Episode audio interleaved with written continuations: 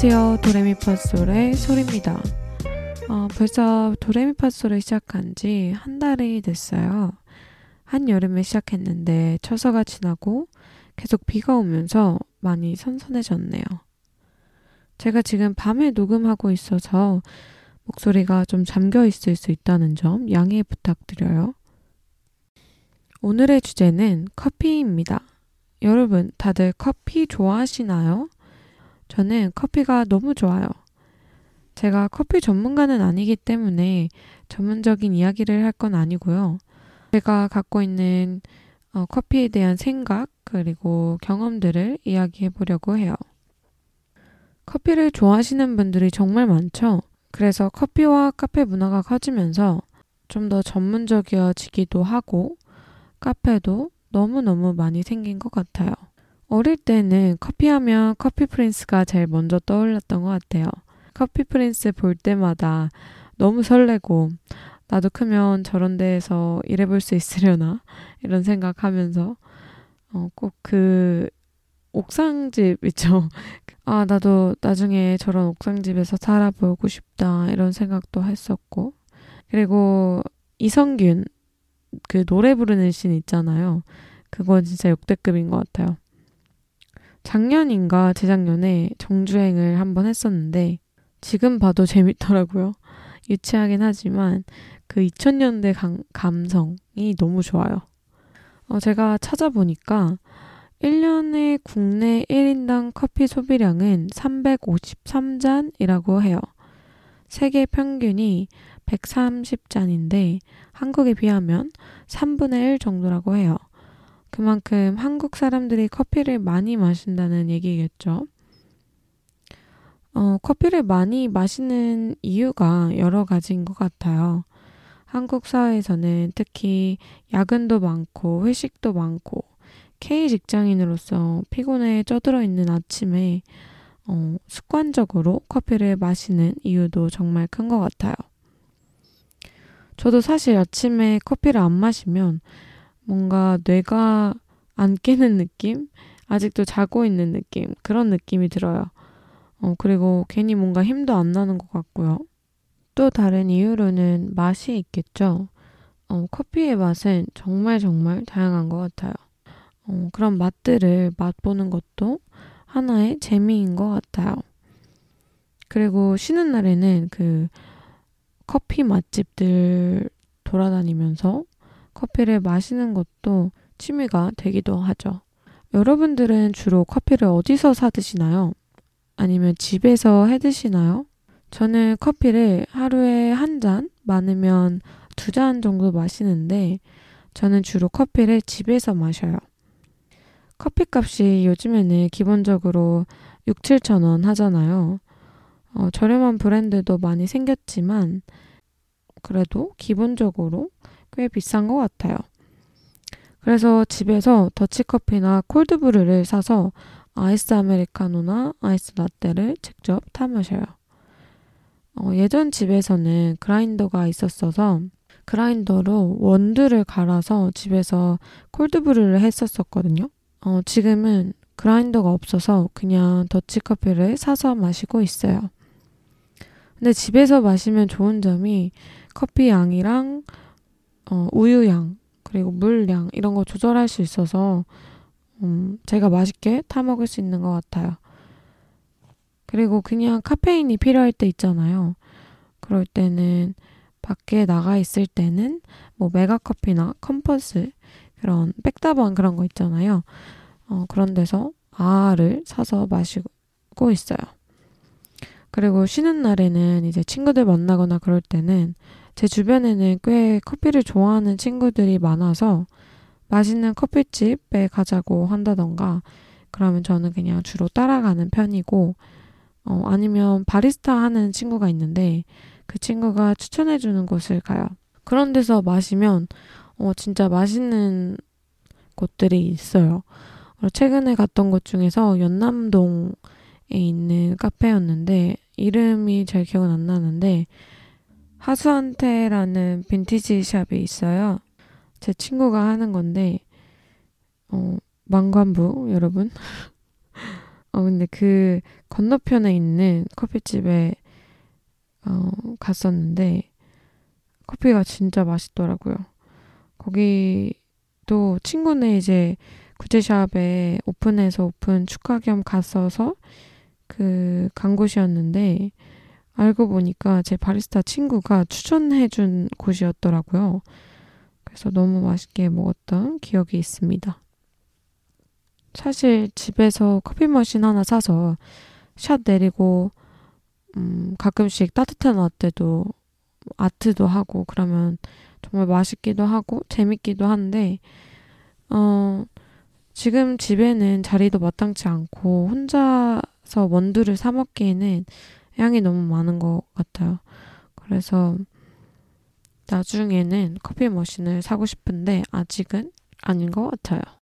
혼자서 카페를 가는 경우는 이제 책을 읽거나 노트북을 하러 가는 경우가 있는데 그럴 때는 저는 스타벅스를 가게 되더라고요. 어, 요즘에는 커피가 대부분 다 비싸니까 그냥 스타벅스가 다른 데에 비해서 엄청 비싸다는 생각도 별로 안 들고 어, 스타벅스는 대기업이어서 뭐 매장도 크고 사람도 많고 회전율도 빠르고 그러니까 눈치 안 보고 어, 책 읽고 노트북 할 거 하다가 나올 수 있는 것 같아요. 스타벅스에서는 외부 음식도 먹을 수 있잖아요. 뭐 외부 음식을 막 그렇게 먹는 것까진 아니지만 어 그냥 마음에 부담이 없다고 해야 되나? 그래서 그냥 편하게 가게 되는 것 같아요. 근데 스타벅스 커피가 제 입맛에는 너무 맞지 않아서 그냥 자리값 낸다고 생각하고 가는 것 같아요. 여러분, 카페인이 마약의 한 종류라는 거 알고 계셨나요? 카페인 중독이라는 게 있는데 하루에 250mg에서 500mg 이상 레귤러 커피 3, 4잔 마실 때 어, 신경과민, 예민, 불면증, 두통, 감각과민, 이뇨, 심계항진 등을 보이고 카페인을 중단했을 때 금단 증상이 나타난다고 해요. 사람마다 카페인의 흡수력이 다 다르기 때문에 모든 사람이 다르겠지만 이런 카페인 금단 현상이 있다고 합니다. 저는 빈속에 커피를 마시거나 많이 마시면 심장이 엄청 빨리 뛰고 긴장감, 불안감, 음, 그런 게 엄청 컸었던 것 같아요. 커피를 많이 마시거나 오후에 마시게 되면 밤에 잠을 못 자기도 했어요.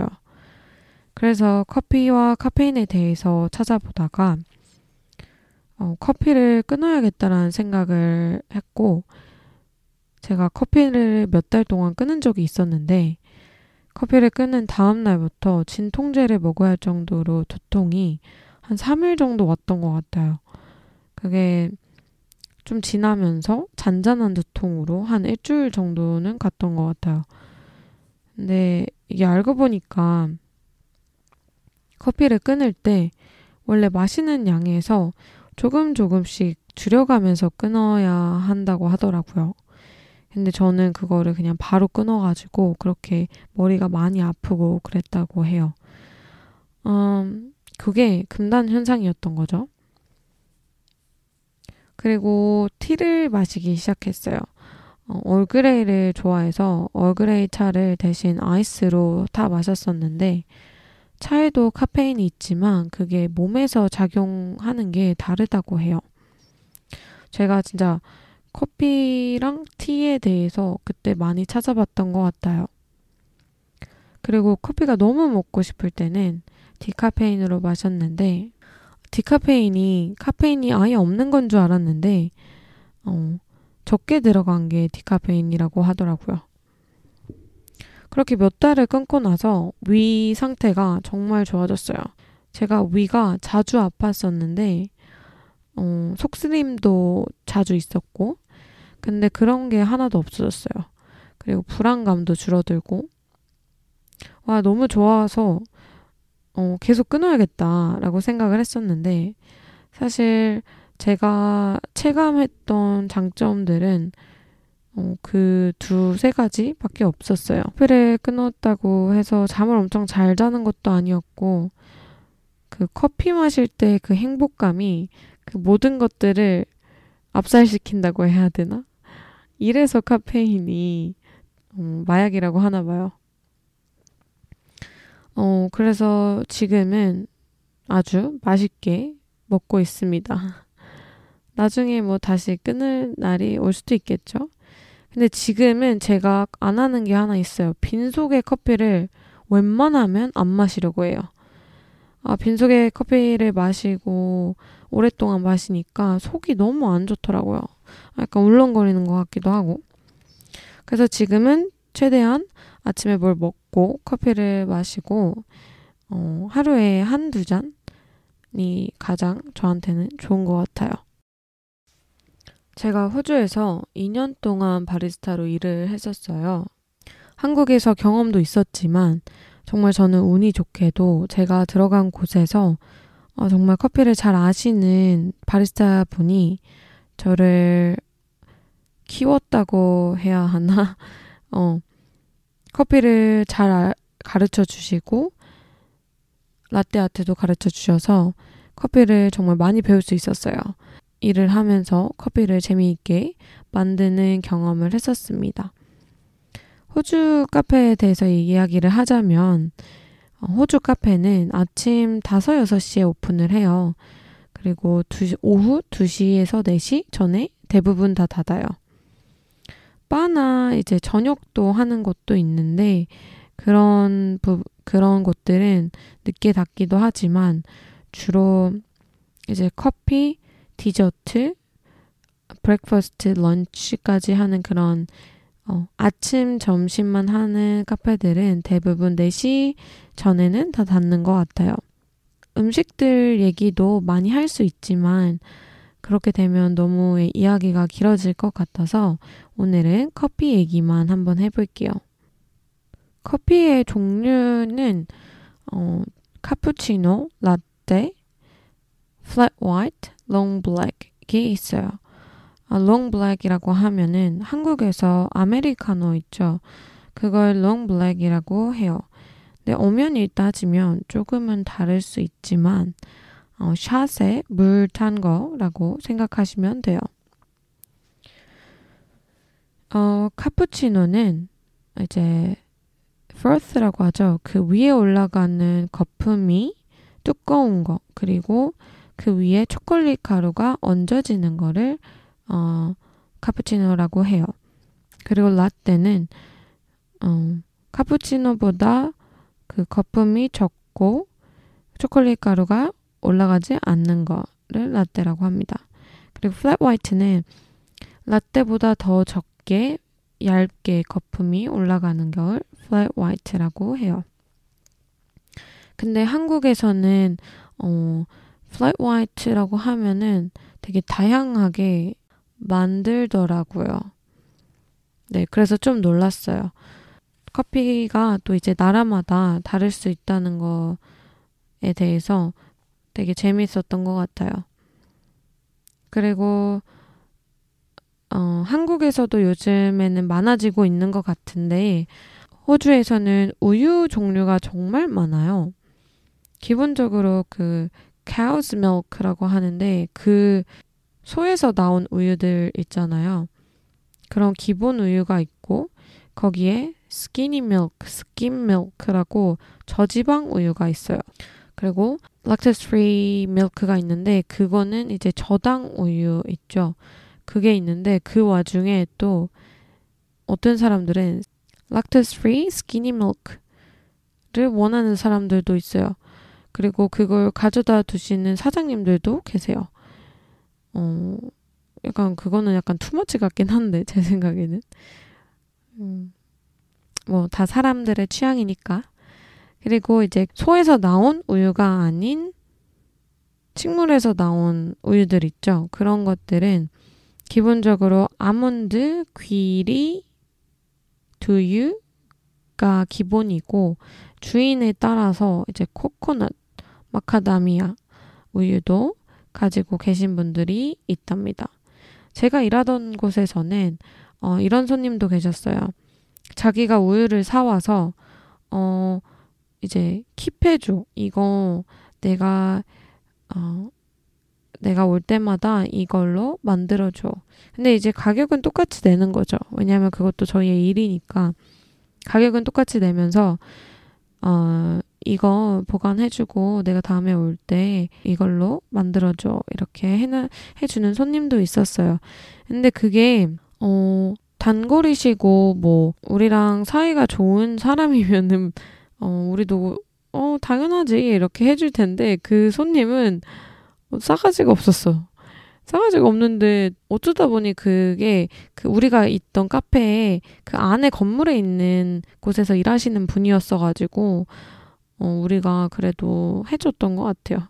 우리가 그 사람 그 사람을 다 싫어했었어. 너무 싸가지가 없어. 막 전화하면서 주문을 해. 그것도 막 싸가지 없는 말투로. 아직도 얼굴이 기억나요. 어쨌든 그래 그런 경우가 있답니다. 정말 많은 어, 종류의 우유가 있어요. 그리고 이제 시럽 종류는 바닐라, 카라멜, 헤이즐넛 있어요. 그것도 이제 원하는 사람들 넣어주는 거고, 근데 여기서 어, 시럽을 잘 안 써요. 그냥 설탕 시럽은 잘 안 쓰고, 어, 대부분 설탕을 써요. 단 걸 원하면. 근데 여기에서 설탕의 종류도 세 가지나 있어요.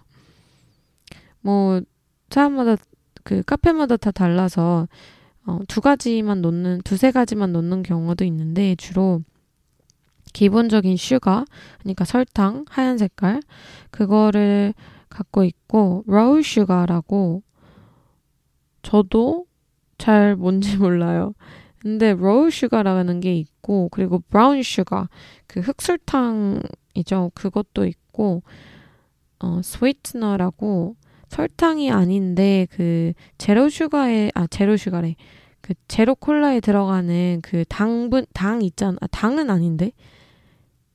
그 합성 감미료 같은 거 있잖아요. 단맛 나게 해 주는 그거를 어 갖고 있어요.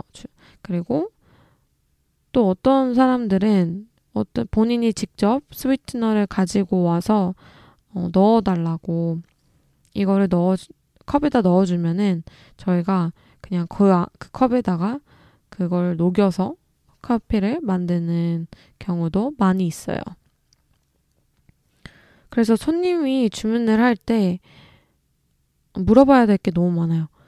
커피 사이즈, 종류, 우유의 종류, 그리고 아이스인지 핫인지, 어떤 설탕을 얼마나 넣는지, 그리고 먹고 가는지.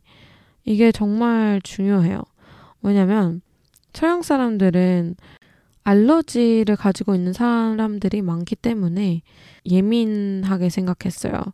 그래서 주문 받을 때나 어, 만들 때 실수를 하면 크게 생각했던 것 같아요.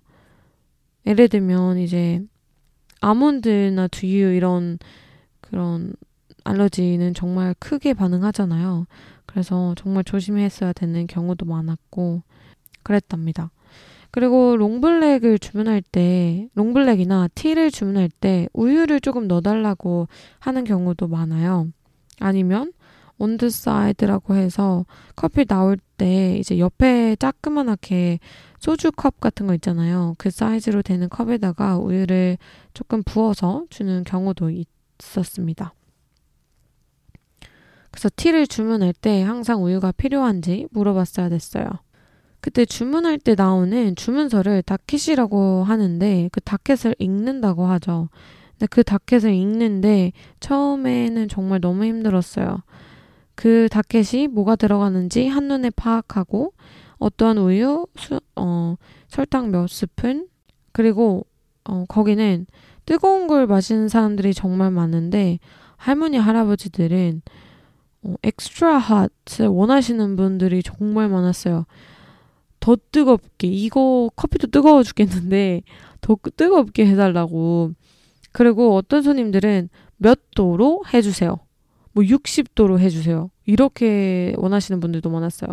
그만큼 호주 사람들이 커피에 대한 그, 게 높아요. standard가 높고, 자기만의 기준이 다 있어가지고, 어, 그런 되게 다양한 손님들이 많이 있었어요.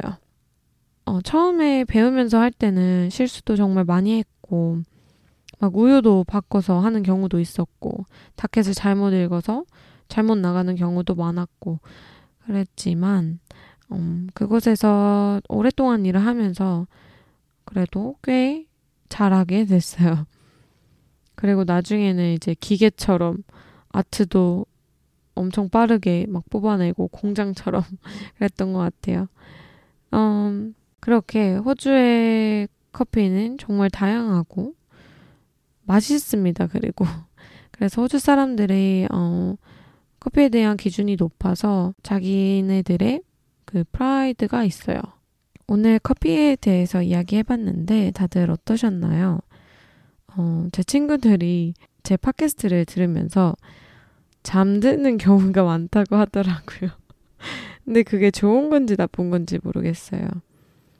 어, 편안하다는 의미인 건지 아니면 지루하다는 건지. 어, 뭐든 그냥 편안하게 들었으면 하는 바람입니다. 끝까지 들어주셔서 감사합니다. 지금까지 도레미파솔의 소리였습니다.